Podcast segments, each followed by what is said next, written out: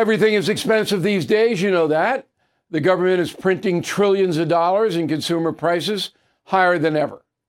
If the government continues its printing and spending, the dollar could continue its free fall and lose its coveted role as the world reserve currency. Let's hope that doesn't happen. But there are a few things you can do right now. American Hartford Gold can show you how to protect your money, your retirement, your hard earned savings against inflation by helping you diversify a portion of your portfolio into physical gold and silver. Start with a short phone call, and they can have physical gold and silver delivered right to your door or put inside your 401k or IRA. So please call or text them right now. Tell them Bill O'Reilly sent you. Call 877 444 GOLD, 877 444 GOLD, or text GOLD to 65532. Again, that's 877 444 GOLD, or text GOLD to 65532. Bill O'Reilly here, and I'm warming up. Stand by for the O'Reilly Update Morning Edition. But first, on this 4th of July, a new poll says 39% of the American population is extremely proud to be a U.S. citizen. And that is the lowest number, extremely proud, in the history of the poll.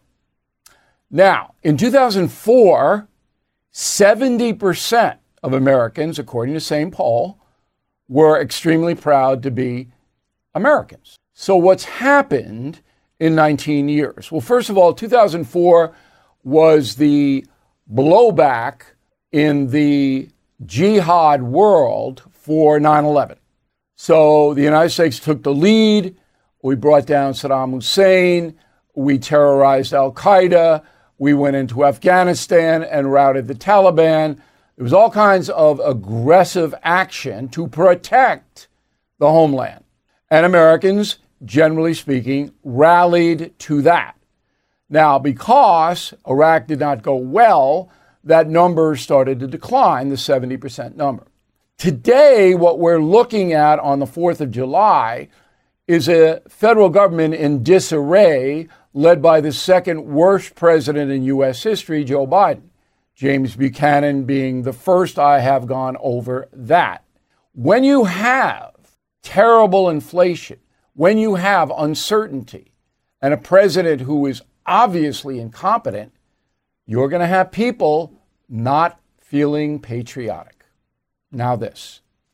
Who is there for the families left behind when a service member or first responder dies or is catastrophically injured in the line of duty? Who is helping our nation's homeless veterans? And who is helping our nation keep its vow to never forget 9 11? I'll tell you who the Tunnel to Towers Foundation. The foundation's In the Line of Duty programs honor our nation's heroes and their families. That includes its Gold Star, Fallen First Responder, Smart Home, and Homeless Veteran programs. The foundation's Never Forget programs engage people in 9 11 remembrance across America. Over 80 runs, walks, and climbs a year, dozens of golf outings and barbecues. And the Tunnel to Towers 9 11 Institute is helping to educate kids in kindergarten through 12th grade about our nation's darkest day, 9 11. More than 95 cents of every dollar you donate to Tunnel to Towers goes to its programs. This charity keeps its word and honors our nation's greatest heroes. Donate $11 a month to Tunnel to Towers at t2t.org. That's T, the number 2, t.org.